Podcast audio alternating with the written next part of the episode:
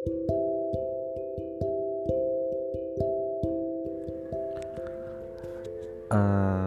gue bingung uh, ngawalinnya dari mana. Uh, entah kenapa seminggu kemarin tuh gue kepikiran kayak bikin podcast gitu. Dan apa sih kira-kira uh, atau podcast apa sih? Konten-konten apa sih yang bakalan nantinya bakalan gue bikin kayak gitu.